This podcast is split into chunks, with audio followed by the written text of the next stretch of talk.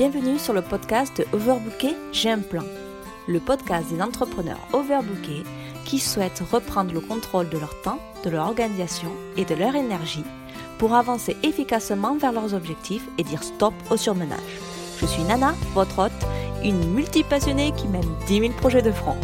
Vous retrouverez ici tous les conseils, astuces, techniques et bien d'autres choses pour que vous puissiez trouver votre rythme et avancer efficacement vers vos objectifs.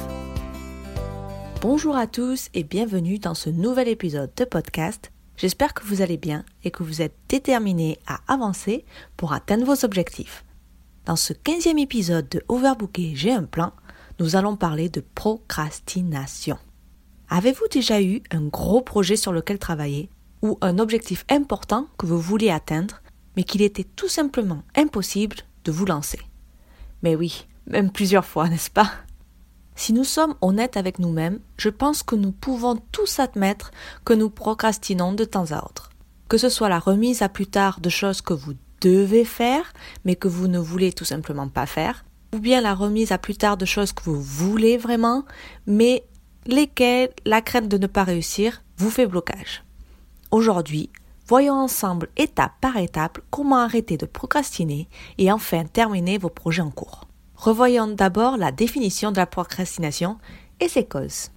Qu'est-ce que la procrastination ? La procrastination est définie comme la tendance à différer, à remettre au lendemain une décision ou l'exécution d'une tâche. Ce concept de procrastination n'est probablement pas une découverte. Nous avons tous succombé à la procrastination et nous en sommes même souvent conscients. Lorsque vous procrastinez, vous avez la fâcheuse tendance à vous occuper de tâches moins importantes ou plus agréables plutôt que de vraiment concentrer votre intention sur la plus importante. Alors pourquoi procrastiner ? Il serait bien plus facile de surmonter la procrastination s'il n'y avait qu'une seule cause à ce phénomène. Malheureusement, ce n'est pas le cas. Il y a un certain nombre de raisons expliquant la procrastination. Et pour vraiment arrêter de procrastiner, vous devez savoir vous écouter pour identifier la raison de votre procrastination. Parmi les multiples causes de la procrastination, en voici cinq que j'estime les plus fréquentes. La peur, peur du jugement, peur des conséquences. Le perfectionnisme, trop réfléchir, refaire encore et encore, penser à tous les détails. Avoir cette angoisse que ne soit pas parfait ou assez bon. Le perfectionnisme empêche souvent de commencer et vous tombez dans la surplanification. Je vous renvoie à l'épisode douze du podcast où je parle de, du perfectionnisme et de comment euh, le vaincre. Donc je vous ramène vraiment à cet épisode-là. Ça vous aidera pour ne pas procrastiner avec cette raison-là. Le manque de planification, être indécis quant aux actions à effectuer pour accomplir une tâche, mène souvent à la procrastination. Planifier permet de structurer vos actions et de les inscrire dans un temps défini. L'ennui ou le désintérêt. Les tâches que vous devez faire ne vous plaisent pas ou vous ennuient, du coup vous les repoussez au lendemain jusqu'à ce qu'elles deviennent urgentes. Et euh, le cinquième, euh, la cinquième raison, la complexité. L'ampleur que peut avoir certaines tâches ou projets peut sembler trop complexe et vous intimider. Vous ne savez pas par où commencer devant cette montagne de travail et la première réaction est d'éviter la tâche le plus longtemps possible, jusqu'à qu'elle devienne urgente aussi. Alors, c'est bien beau tout ça, on a vu ce qu'était la procrastination, on a vu certaines causes de la procrastination, mais alors comment la surmonter ? Comment surmonter la procrastination ? Les étapes suivantes sont la base pour surmonter la procrastination, mais il est important de se rappeler qu'il existe différentes causes de procrastination, ce qui signifie que différentes mesures doivent être prises pour y remédier. Donc l'étape un, déjà, la base, reconnaître son état de procrastination. Vous pouvez reporter une tâche parce que vous avez dû re- redéfinir la priorité de votre charge de travail. Vous pouvez retirer brièvement une tâche importante pour une très bonne raison, ce n'est pas forcément de la procrastination. Par contre, si vous commencez à reporter les choses indéfiniment et à changer de focus parce que vous voulez éviter de faire quelque chose, vous l'êtes probablement. Donc avant de commencer à implémenter des techniques pour remédier à votre procrastination, il est essentiel de vous assurer que vous avez bien identifié sa cause. La deuxième étape est d'avoir des priorités claires. nous accomplissons nos objectifs en passant du temps à faire ce qui est important. Je suis convaincue qu'avoir des priorités claires réduit considérablement les chances de procrastination. La priorisation des tâches et projets se fait en pleine conscience des enjeux et gains qui en découlent. De ce fait, être clair sur ses priorités avec une vision à long terme entraîne généralement une certaine motivation et donc le passage à l'action. Alors, pour exemple, quelquefois, j'ai envie de me laisser aller, d'être sous un plaid sur mon canapé avec un bon film. Mais lorsque je me rappelle mes priorités à long terme, la motivation se fait sentir, arrêtant mon stade de procrastination et je me mets au travail. Quelquefois, vous pouvez procrastiner devant une tâche que vous n'aimez pas tant que ça tout au long de la journée. C'est tout simplement parce que cette tâche n'est pas forcément une priorité pour vous à ce moment-là. Il faut donc vous concentrer sur l'impact que cette procrastination a sur vos vraies priorités.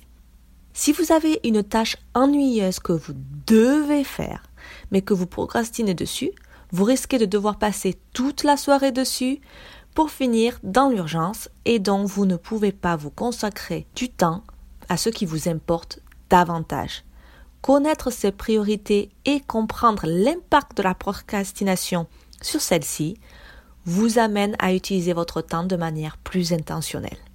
Donc, je reprends, quand vous avez des choses que vous devez faire, que vous n'avez pas envie de faire, qu'elles ne sont pas intéressantes, mais que vous êtes obligé, puisque c'est important pour votre business par exemple, attachez-vous à ce que vous voulez faire après. Peut-être que vous avez... Vous vous dites, bon, je fais ma petite tâche de compta pour mon business et après, je me lance dans la création de contenu parce que j'adore ça, j'ai plein d'idées. Et donc, du coup, d'avoir ce, ce gain à la fin, si je fais ma compta, je gagne le temps, plus de temps pour faire ma création de contenu ou peut-être pour aller voir un film, vous allez avoir la motivation pour passer au-dessus de cette procrastination. L'étape trois, minimiser l'action passive. Lorsque vous fixez un nouvel objectif, il est très commun de tomber dans la recherche excessive d'informations. Je sais pas vous, mais moi, c'est l'un de mes problèmes. Des jours, des semaines, des mois plus tard, vous êtes encore en train de lire ou regarder des vidéos YouTube sur le comment faire et vous n'avez pas amorcé une seule action en lien avec votre objectif. Ça vous dit quelque chose ? C'est ce qu'on appelle l'action passive. Vous faites des recherches, vous apprenez, vous planifiez. Cela semble productif. Et ça l'est au début. Mais le risque est de ne jamais dépasser cette phase. Alors, comment être dans l'agir ? Afin d'éviter de rester coincé dans la phase d'action passive, fixez-vous une date pour commencer à implémenter ce que vous avez appris. Puis, prenez une feuille et un crayon et commencez à brainstormer vos idées. Mettez toutes vos idées, toutes les actions que vous pensez devoir faire sur une feuille de papier.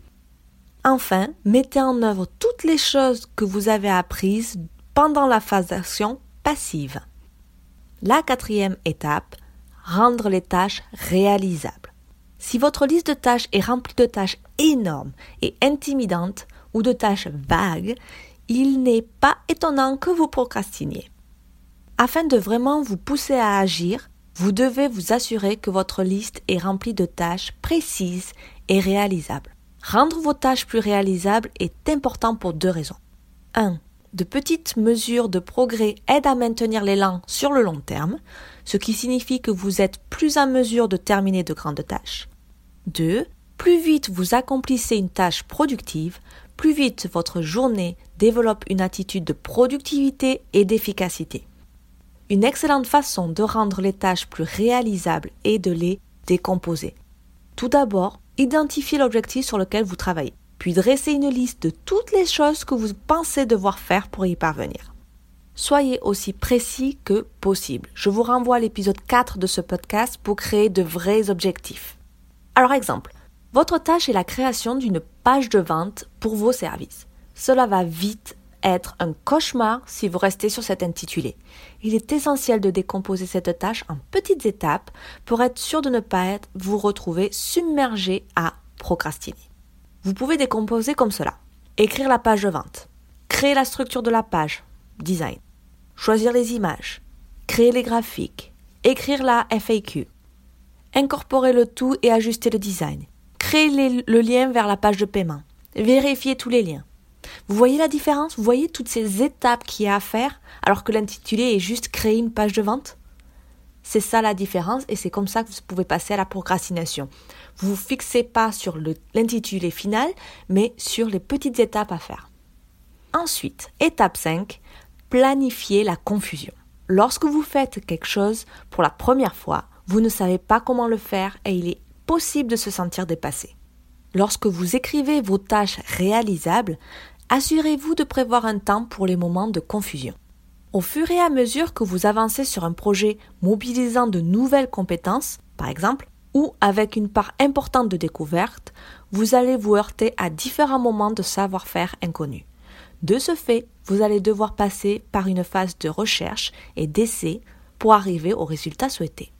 Tenons-nous-en à notre exemple de la création d'une page de vente. Si vous n'en avez jamais créé auparavant, il y a beaucoup de choses que vous ne savez pas faire. Vous allez donc devoir planifier un moment pour faire des recherches, apprendre à créer une page de paiement, apprendre à créer des graphiques sur Canva, et cetera, et cetera, et cetera. N'oubliez pas que ces étapes sont l'action passive dont nous avons parlé plus haut. Cela signifie que s'il est normal de passer un peu de temps dessus, vous devez intégrer ce temps avant de pouvoir passer à la tâche suivante. Étape six. Tout inclure dans son calendrier. Une fois que vous avez fait une liste de toutes les actions que vous devez voulez faire, il est temps de les mettre dans votre calendrier. J'ai constaté que la clé pour surmonter la procrastination est d'avoir un plan très précis pour chaque jour. Cela signifie que lorsque je commence ma journée, mon calendrier m'indique déjà exactement ce sur quoi je suis censé travailler au cours de la journée. Il est peut-être tentant de simplement rédiger une liste de tâches quotidiennes sans rien planifier à une heure ou à un moment précis, mais souvent les choses qui pourraient être faites à tout moment ne le sont à aucun moment. Créer cette ambiguïté facilite l'état de procrastination. Alors soyez précis avec votre plan. Je vous renvoie toujours à l'épisode quatorze pour planifier vos blocs ou dans la description de ce podcast car je vais vous laisser un lien pour télécharger un guide gratuit pour planifier votre semaine idéale et apprendre à planifier avant qu'une semaine ne commence. Étape sept. Planifiez vos résultats. Lorsque vous ajoutez vos tâches à votre agenda, assurez-vous de spécifier les résultats spécifiques que vous prévoyez d'atteindre. Par exemple, ne mettez pas « création page de vente » dans votre agenda. Mettez « rédiger la F A Q ». Cela élimine toute confusion et tout obstacle mental à la mise en action. La pire des choses que vous puissiez faire pour vous-même est de mettre un créneau horaire sur votre calendrier pour travailler sur votre page de vente, puis de passer votre temps à essayer de déterminer exactement ce sur quoi vous devriez travailler en premier. Ça vous est jamais arrivé, ça? Vous vous dites « Ok, création de contenu de neuf heures à midi. » Ok, vous êtes devant, vous arrivez à neuf heures, vous avez plein de choses à faire, vous avez vos posts d'Instagram, vous avez un blog à écrire, peut-être une chaîne YouTube, et vous passez du temps, mais peut-être trente minutes, quarante-cinq minutes, à vous dire « Ok, alors je vais commencer peut-être par la chaîne YouTube, comme ça j'aurai à avoir un texte que je peux diviser après en post en est, euh, sur Instagram. » Vous perdez ce temps, ce temps-là aurait dû être fait la veille. Étape huit. Accepter l'imperfection. On revient. Le perfectionnisme est l'une des principales raisons de la procrastination. Cela signifie qu'au lieu de produire un travail imparfait, vous vous auto-sabotez. Souvent, vous ne faites pas quelque chose que vous aimeriez faire parce que vous ne vous sentez pas prêt ou bien parce que vous vous convainquez qu'il y a d'autres choses à accomplir en premier. Plutôt que de laisser le perfectionnisme prendre le dessus, vous devez apprendre à accepter qu'un travail peut être imparfait. Cela a été la plus grande clé pour m'aider à arrêter de procrastiner. Je vous renvoie donc à l'épisode treize sur comment vaincre le perfectionnisme. Enfin, la dernière étape, l'étape neuf. Faire le premier pas. Parfois, peu importe votre planification et votre engagement, l'idée de terminer une tâche semble tout simplement écrasante. Lorsque cela se produit, faites une petite action qui ne demande pas beaucoup d'efforts pour vous mettre dans l'action. Si l'idée d'aller vous promener avec votre chien vous semble accablante, mettez simplement vos vêtements et vos chaussures, même si vous ne sortez pas de suite. Si l'idée d'écrire un article de blog entier semble insurmontable, ouvrez simplement votre Google Doc et écrivez un titre. Même si vous ne dépassez jamais la première étape, ce n'est pas grave. Mais le fait de faire une première action qui ne demande pas beaucoup d'efforts réveille votre cerveau et ça vous permet d'aller jusqu'au bout, même si à la base, vous n'aviez pas envie. Voilà, il n'existe pas de solution universelle pour arrêter de procrastiner et les étapes décrites plus haut ne sont pas infaillibles. Je procrastine encore, mais je dois dire que la plupart du temps, c'est dû à de la fatigue. Si vous mettez en œuvre ces étapes et que vous continuez à y travailler, vous serez surpris de voir à quel point il est plus facile d'accomplir vos tâches et d'atteindre vos objectifs. Voilà, voilà, merci beaucoup d'avoir écouté ce quinzième épisode de Overbookée, j'ai un plan. Laissez un avis sur ce podcast si vous l'avez apprécié parce que un, ça me ferait super plaisir, mais aussi parce que cela rendra plus visible ce podcast et fera profiter davantage de personnes les conseils et autres astuces que je partage ici. Vous pouvez retrouver l'ensemble de ce podcast sous forme d'article en visitant elong avec nana point com dans la rubrique blog. Je serai également ravie de discuter avec vous sur Instagram. Vous pouvez venir me dire un petit bonjour en me suivant sur elong point avec point nana. À la prochaine!